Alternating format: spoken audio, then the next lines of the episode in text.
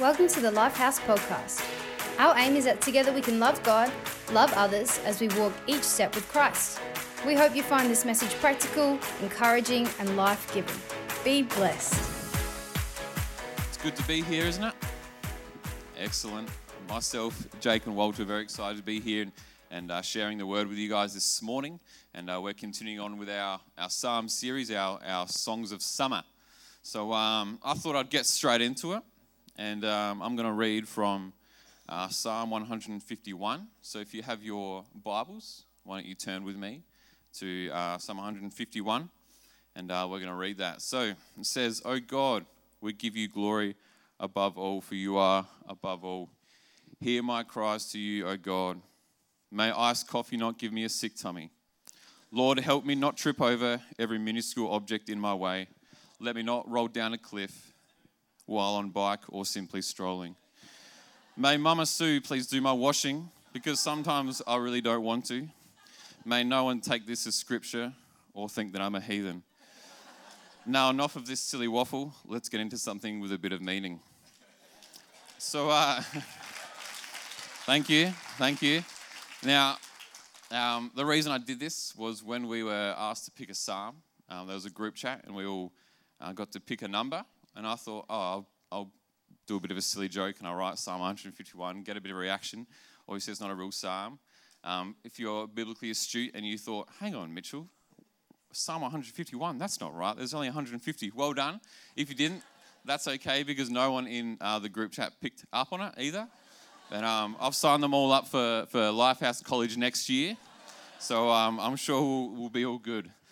Now, while this is clearly a joke, I do have a bit of a point to this. Um, throughout the Psalms, we see um, that the writers, mostly King David, he really pours out his heart to God through these Psalms. Now, obviously, this is a bit of a joke, but um, I think that you know King David was said to have a heart after God's, and I think that it's something that we to to write these is something that we are given permission can and possibly should do.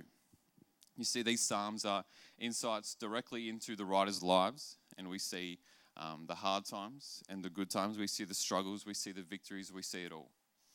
And um, to have a heart after God's, perhaps, is to have an open heart like that and to have one that shares um, our concerns but is also so quick to praise. So um, this morning we are talking about this concept of the beauty between. So if you want to, if you're taking notes this morning, you want a title, um, the beauty between, understanding that we do live in this balance of hard times and good times. And for some of us, it feels like these hard times and good times are years apart. And for some of us, it feels like if we have a good day today, then tomorrow must be bad. And for some of us, we're living in this confusion of, of good and bad, both at the same time. And um, this morning, we I'm going to be reading, reading a real psalm. Uh, don't worry. And um, it's, it's a depiction, really, of, of David's attitude of living in this beauty in between. And it's straight out of a situation where well, it's a direct response really out of a situation that he was in that was we can see both good but still but, sorry both bad but still good. At the same time we can see the attitude that he chooses to have through it. So we're going to read through psalms 57 um, so if your heresy radar was pinging before you can uh, come back on. This is a real psalm. So psalm 57 says be merciful o god be merciful to me for in you my soul takes refuge in the shadow of your wings, I take refuge to the storms of destruction pass by. I cry out to God Most High, to God who fulfills his purpose for me. He will send from heaven and save me. He will put to shame him who tramples me. God will send out his steadfast love and faithfulness. My soul is in the midst of lions. I lay down amid fiery beasts. The children of man, whose teeth are spears and arrows, whose tongues are sharp words.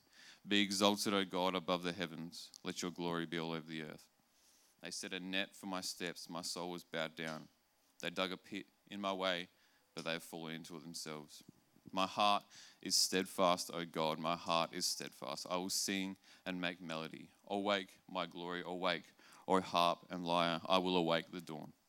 I will give thanks to you, O Lord, among the peoples. I will sing praises to you among the nations. For your steadfast love is great to the heavens your faithfulness to the clouds. Be exalted, O God, above the heavens. Let your glory be all over the earth. So we can see already from that first read through so clearly there is good, but yet there is still bad. And Old Testament scholars have done a great job in actually determining where in the timeline of King David's life these Psalms were written. And this Psalm uh, was written actually by David when he was hiding in the cave from Saul. Now, a bit of background context of that.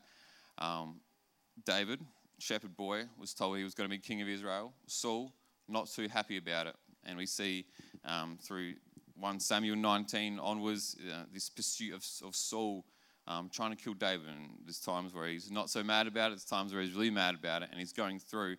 And David's in a bit of strife. And um, David was going through a lot through this time. You know, he's been alienated from the nation that he was told he's going to be king. His good friend Jonathan, Saul's son, his um, counsel, he was cut off from him.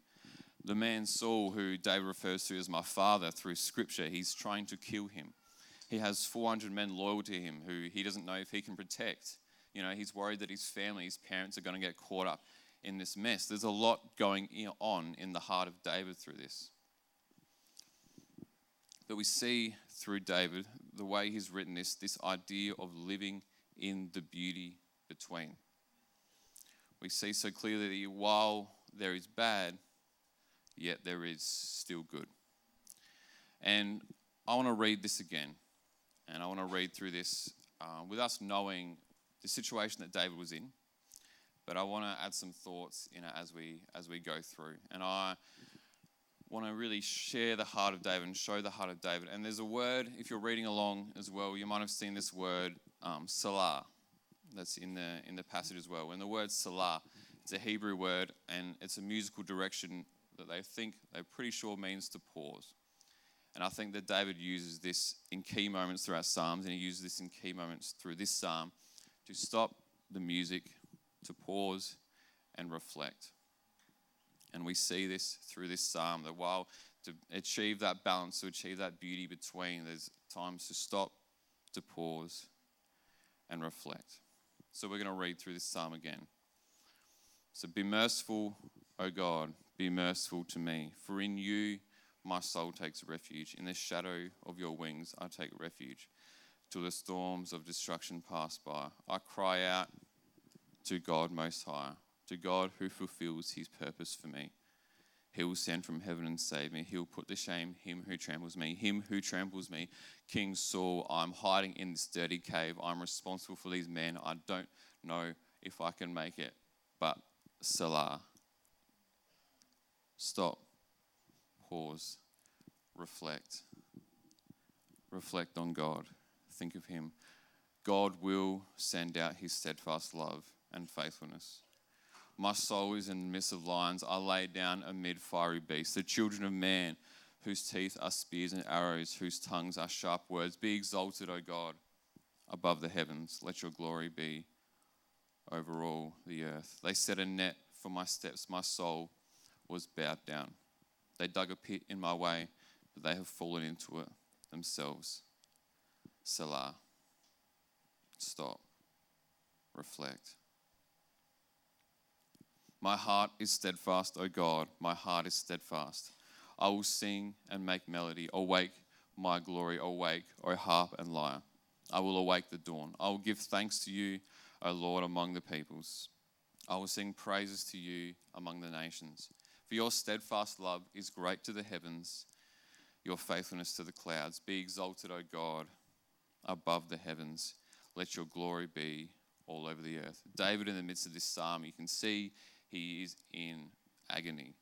You can see his heart is bleeding. He doesn't know what to do. He feels trapped. He feels betrayed, and there's unsureness. Yet, throughout all, there's still an assurance in this steadfast, unwavering nature of God. And what I want to encourage us this morning is that as you go about your weeks, to do it like we can see David has written, to actually pour out your heart to Him, but to also remember to Selah, to stop, to pause, and reflect, knowing that we do have a steadfast, unwavering God, and living in the beauty between, living in this balance of while there is good and while there is bad, because the reality is we are going to have good days and we are going to have bad days. But for us to live in this beauty between, for us to live in this balance um, of knowing that God is still in control, we need to selah. We need to stop. We need to pause. We need to reflect on who He is, the nature of Him. So I encourage you to do that this morning. Um, and let's, let's live our lives in conversation with God as He shows us we can do uh, with that beauty between and mine. I'd like to invite Jacob up as he uh, continues this morning. Thanks, Pastor Mitchell. No. Thank you, Pastor Mitchell, for that great word. Who's excited to be in the house this morning? I love being in this place. Um, I'm so excited to be here. I love this house. I love what God is doing in our community, not only here physically, but also online to those watching from afar, um, all across Australia, all across um, the world. And yeah, I just love um, being here. I just love this place. So um, I'm excited. I am so ready um, to be up here. And um, so I'm going to be reading from Psalm 65. So if you have your Bibles or if you want to go on the phone, otherwise it'll be on the screen behind me. So Psalm 65, verse 9 to 11 says, You take care of the earth and water it, making it rich and fertile. The river of God has plenty of water. It provides a bountiful harvest of grain, for you have ordered it so. You drench the plowed ground with rain, melting the clods and leveling the ridges. You soften the earth with showers and bless its abundant crops. You crown the year with a bountiful harvest. Even the hard pathways overflow with abundance. The grasslands of the wilderness become a lush pasture, and the hillsides blossom with joy. The meadows are clothed with flocks of sheep, and the valleys are carpeted with grain. They all shout and sing for joy. So, for the next 10 minutes or so, I just want to be focusing on those last two verses where it says, You crown the year with a bountiful harvest, even the hard pathways overflow with abundance. The grasslands of the wilderness become a lush pasture, and the hillsides blossom with joy. They blossom with joy. The meadows are clothed with flocks of sheep, and the valleys are carpeted with grain. They all shout and sing for joy. So, for those of you who don't know me, I'm currently a uni student for six more days. Come on, six more days. I'm so excited. Yeah, so until I have my last exam and I am out there gone. So um, yeah, so I uh, I've been studying a bachelor of agricultural sciences. Um, so if you remove all that fancy talk, it's basically just going to uni and learning how to farm. Um, so I've been doing that for the past three years, and I've absolutely been loving that. But I love um, gardening, and so I love growing fruit, veggies, anything you can like eat. I love growing that. I love learning about the processes involved on getting the best harvest um, from those plants that you can. And I believe that God speaks to us, each of us, in different ways, and, and how our brains are wired. And so for me, when, when I read um, that scripture, you know, based on studying a science based degree and also uh, just le- knowing a lot about how plants grow and the processes involved in nature for growth and developing fruit, God speaks to me through that. So when I was reading verse 12, that, that phrase, the hillsides blossom with joy. The hillsides blossom with joy. That really stood out to me. And so God sp- and God spoke to me in that, and, and that's a common thing for me where God takes physical aspects of nature, the physical processes of nature, and actually talks to me about how that can relate to us in our spiritual walk, in our faith, in, in, in our walk with Jesus. And so I'm going to be bringing a little bit, emphasis on a little bit of science into the service this morning. It's not going to be heavy, won't be complex, but I really believe that it's going to um, cause a shift in perspective for some people here this morning. So, we all ready? All good?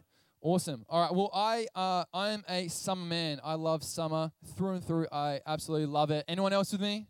Anyone else is summer? Any winter people? If you dare, raise your hand. Okay, there's a few. That's all right.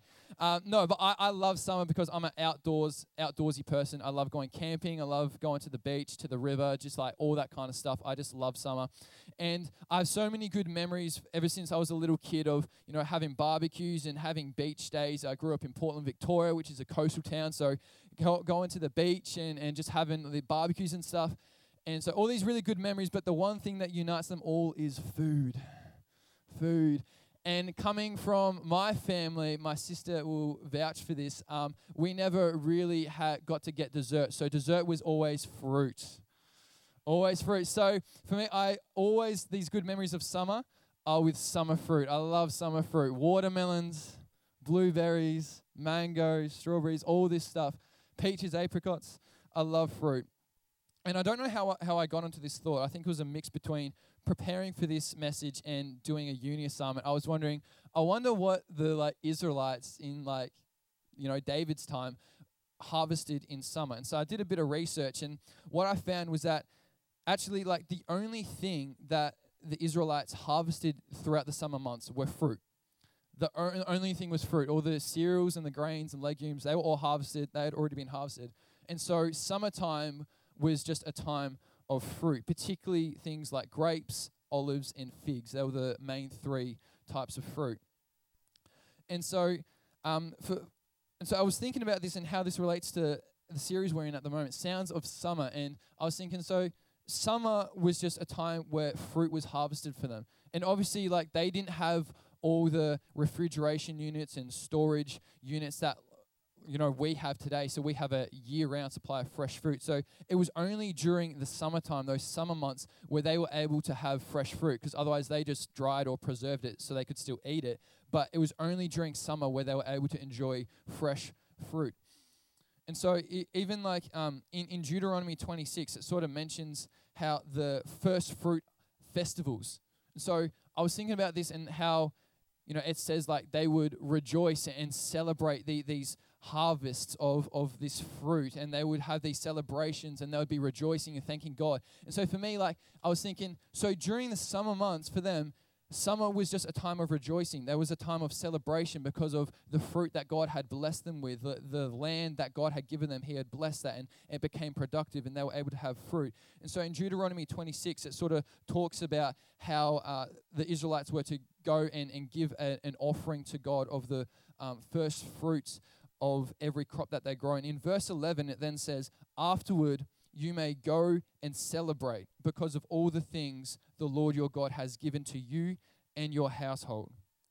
So, summer was a time of rejoicing and celebrating with what God had given them and how He had blessed them. But it's, it's the process of how that fruit develops that's interesting because without it, there would be no fruit. So there would be no summer of rejoicing and celebrating. So I want to go through how does fruit grow? What's the process involved of fruit? Well, most people know that if you have a fruit tree in your backyard or whatever, that during the springtime it blossoms. That sort of means flowers. And so this tree that's planted in the ground, it grows up and it flowers during the springtime. But what a lot of people don't actually realize is that beforehand, there's another process that has uh, that must occur in order for those blossoms which lead to fruit develop. So this is where the science comes comes in. So this this this process it's called vernalization. Vernalization, not verminization. It's not a bunch of rats and mice running around, but vernalization. So to put it in simple terms, um, this is vernalization is the process of a tree being exposed to enough cold weather so that it can develop buds, it can develop buds to which blossoms form. So it's that process of being experiencing and going through, being exposed to enough cold weather so that the tree can actually develop the buds from which blossoms bloom from. And so without that, the tree physically cannot produce blossoms. It will try, but it just can't because it hasn't been through that harsh environment. It hasn't been through that cold period. And so I was thinking about that, and like with without that, so if if that never happened, there would be no fruit like first fruit festivals. What is it? The first fruit festivals. There'd be no rejoicing in Israel. There would be no celebrating. There would be no new uh, grapes to produce new wine. There would be no olive harvest to produce the new olive oil to for their food and to present God as an offering to. There'd be no figs to celebrate and feast on. There'd be none of that without that cold period, without that exposure. And so it was the season between the two summers that allowed there to be rejoicing in, um, in summer. It was that beauty between the two summers, that beauty between those two times of celebration, the beauty between those two things that allowed there to be a celebration and rejoicing. And so even even though it was cold and, and there was there was darkness and it would have been a really harsh environment and it looked like there was only loss and it may have looked like on the outside that the trees were dead, that exposure and that time actually resulted in there being fruit. That time resulted in there being rejoicing and in celebrating how God had blessed them. And I believe that there's a spiritual process of vernalization that we can go through, a season of winter that when we're exposed to the cold and the darkness, those really tough times in life, we that actually is the process of God developing fruit within us. But when we're in there, it can be like, why God? like, why am I going through this? Like, why did I lose my job? Why can't we have kids? Why did they have to die even though they were so young? You know, why did my mom have to get cancer? There's all, all, the, all these questions that we have when we're in the, in the middle of it all. And I'm only 22, but I've gone through some seasons of winter as well. But particularly one was like this year, and I'm sure it was everyone with, with 2020. It's been a really weird year, and during the pandemic. And I, like I've said at the start, I love this house. I love being at Lifehouse. And so, because I actually don't live in um, Mount Mount, not Mount Barker. I do live in Mount Barker. I don't live in Murray Bridge. I live in Mount Barker. And so when restrictions first happened, I wasn't able to see anyone for two weeks. It was two weeks before I saw anyone from church. So all my friends, all my pastors, all my leaders, I wasn't able to see anyone. And I love being on the youth team. I love leading junior high. There's some of my guys right there. I love doing all that stuff. And so like not being able to be here for two weeks, that was really hard for me and as well because like my parents were away they were interstate and so there was all this stuff happening and so it was a really hard time for me and and um and yeah, so 2020 it's been just a, a, season of loss for a lot of people. There's been a lot of loss of life. There's been like a, a loss of opportunities, but there's been a loss of jobs, and so it's been a really hard year for all of us. But but looking back, looking back, at least for me, I can actually see how there was beauty in that. Even in all that tough time, even in all, all that rubbish that sort of happened. And throughout every every hard thing that I've gone through in my life, like I can actually see the beauty in that. I can see how God's been in that, and I can see how there's been fruit from that. You know, I can see the beauty between all of that. Not just in my life, but the others too, in other people's lives too. I can see the fruit of consistency. I can see the fruit of unshakable character. I can see the fruit of intentionally pursuing God when the circumstances and culture is screaming at them or at me, saying, You don't have to do that. But I've seen the fruit in all of that.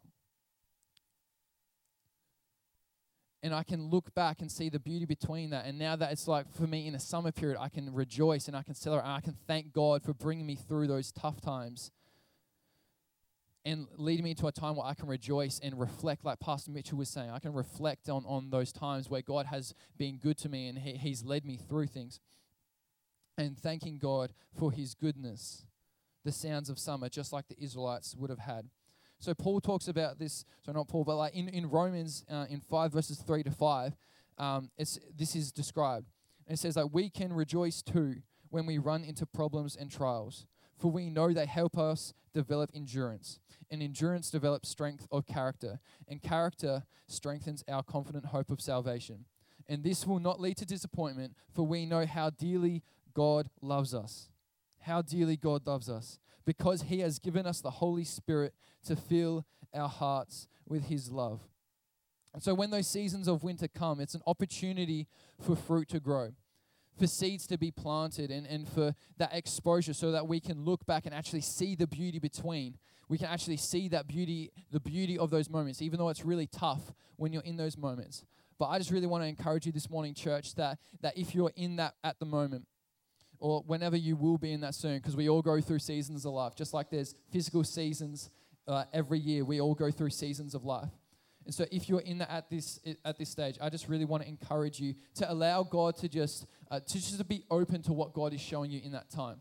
To just be open to having your perspective change and, and, and asking God what He is speaking to you and what He is wanting to teach, and also what He's wanting to develop within you during those times. You crown the year with a bountiful harvest. Even the hard pathways overflow with abundance. The grasslands of the wilderness become a lush pasture, and the hillsides blossom with joy. The meadows are clothed with flocks of sheep, and the valleys are carpeted with grain. They all shout and sing for joy. Why don't we welcome up Mitch uh, Walter as he's going to be bringing the final part of this word. Well, good morning. This is an exciting morning, isn't it? I'm excited. Who's excited to be here? God's house, God's people. How awesome is that? I, I am actually really excited today, and so I thought I'd uh, introduce you all to someone who always gets me excited, uh, and that's my car. Dorange, there we are. That's my dream car.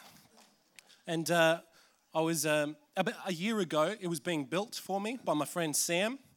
Um, and he was uh, messaging me about some parts. This was almost exactly a year ago. Uh, I was messaging him about some parts that he was getting for the car. He was asking whether I wanted the standard parts or pay a bit more, get some better quality stuff.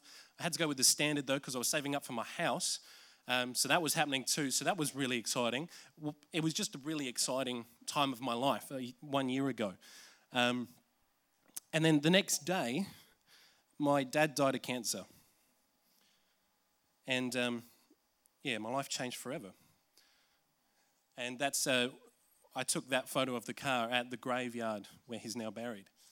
And so it very quickly went from really exciting to absolutely devastating. And so I'd like to talk to you this morning about how sometimes we've got good days and bad days happening at the same time. Sometimes our hills and our valleys just kind of collide and and we're left with a bit of a mess to deal with. So um, I wanted to read to you today from Psalm 60, which is, I feel, a psalm that David wrote while he was going through a similar kind of time, how he had good times and bad times all, all happening at once. Um, it was actually written, he was kind of facing these three enemies. Um, he was fi- facing some Syrians some people from Mesopotamia and some people from Edom. I hope I'm pronouncing those right. Um, and so two of those fights were going terribly. He had big losses uh, against the Syrians and the Mesopotamians, if that's what they're called. But then Edom, he was smashing it, absolutely smashing it. Um, so on the one hand, he's got, you know, all this loss and he's wondering why God's forsaken him. And on the other hand, he's, he's seeing victory at God's hand. So I'm, I'm going to read through that one. Um, but yeah, it was a confusing time for David because he's he knows God's with him. So why are they losing? So the psalm goes like this You have rejected us, O God, and burst upon us. You have been angry, now restore us. You have shaken the land and torn it open. Mend its fractures, for it is quaking. You have shown your people desperate times. You have given us wine that makes us stagger. Now, I wasn't sure whether that was a good thing or a bad thing. But uh, what he's really saying there is like, we're just confused. This doesn't make any sense. You've shown your people desperate times. Why are you doing that? And then we read on, but for those who fear you, you have raised a banner to be unfurled against the bow. And then there's a Selah, again, like, like Mitchell was saying. Save us and help us with your right hand, that those you love may be delivered. God has spoken from his sanctuary. In triumph, I will parcel out Shechem and measure off the valley of Succoth. Gilead is mine, Manasseh is mine. Ephraim is my helmet, Judah my scepter. Moab is my wash basin. Upon Edom I toss my sandal. Over Philistia I shout in triumph. Clearly, God is sovereign through all of this. But then he says, Who will bring me to the fortified city? Who will lead me to Edom? Is it not you, O God, you who have rejected us and no longer go out with our armies? We're going to win. You're going to lead us to victory, but you're not with us. What's going on? Give us aid against the enemy, for the help of man is worthless. With God, we will gain the victory, and he will trample down our enemies. So it's pretty full on. What we see here is, is God knows, sorry, David knows that God is going to see him through, but God doesn't seem to be, you know, going out with him. He doesn't seem to be helping. He doesn't seem very active in David's struggles.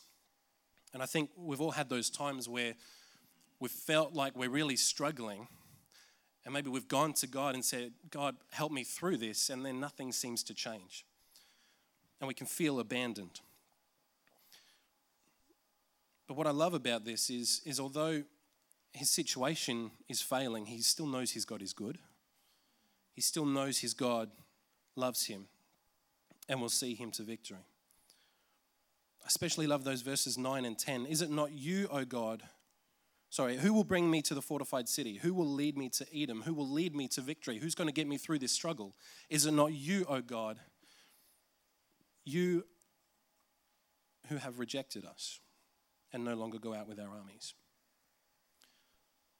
He still trusts him to get him through. He feels rejected and abandoned in one sense, but in another, he knows he's okay. He doesn't know the outcome of his battles, but he knows he's God. Now, we've been talking about different seasons in life. And uh, there's something pretty cool about the seasons. And this next sentence I'm going to say basically sums up my entire message this morning. So I could just say that and leave, but I meant to fill up 10 minutes. And that sentence is that the only difference between winter and summer is how close you are to the sun. How cool is that? The only difference between a winter season and a summer season is how close you are to the sun. And that's the earth being close to the sun, obviously, but also the only difference between a winter season in our life and a summer season in our life is how close we are to the Son of God, how close we are to Jesus. Now, I've had lots of good days over the last year, and I've had lots of bad days. My good days include when I got the car, when I got Dorange, when I got my house. There was a time I made myself a cup of cocoa and just sat there listening to the rain. That was pretty good. I made a joke about some insects once. That was a good day. But I've also had bad days.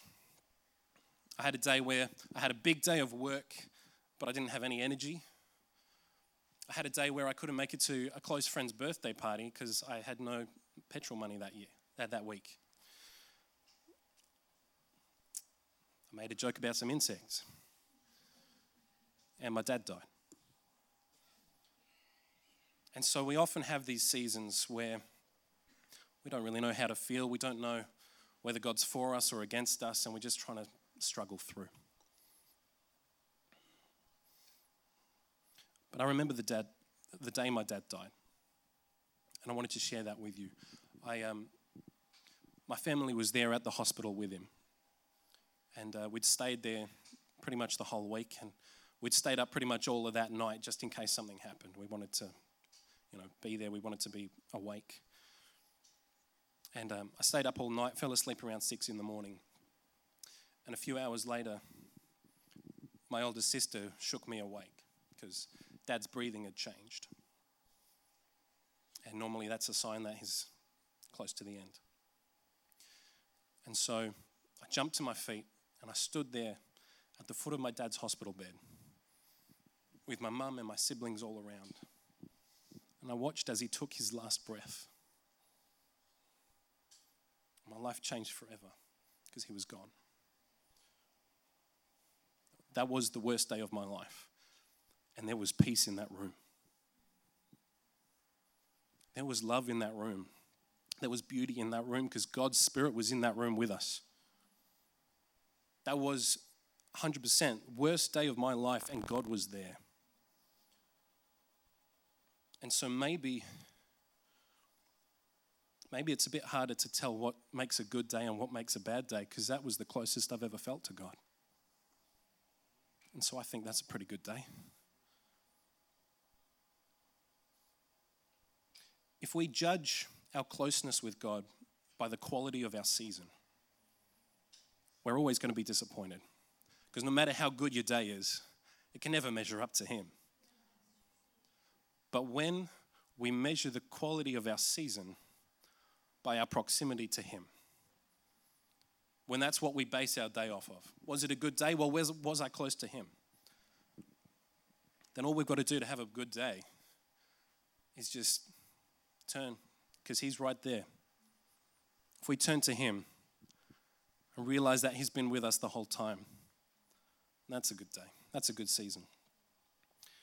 We don't have to look at the good things happening to one side or the bad things happening to another. We can just look between them to the beauty of Jesus on the cross and what he did for us.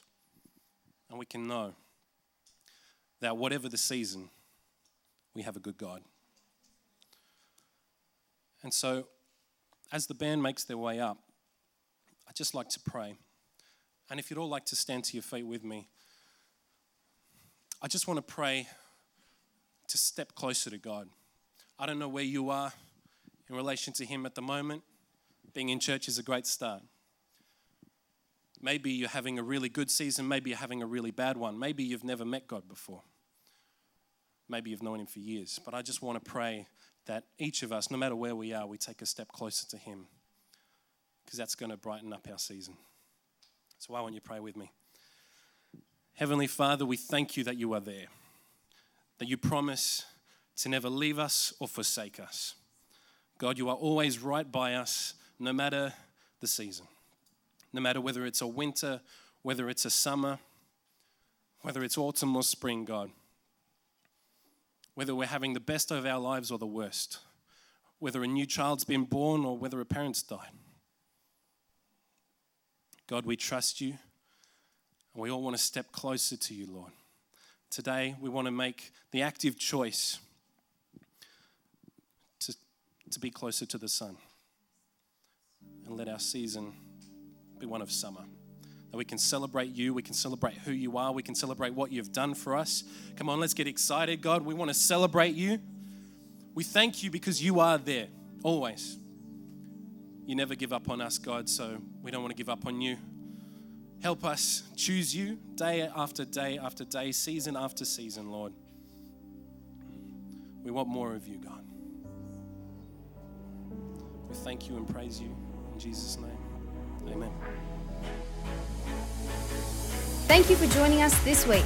If you wish to connect with us, please send an email to info at life.house or come and see us at 170 Adelaide Road, Murray Bridge.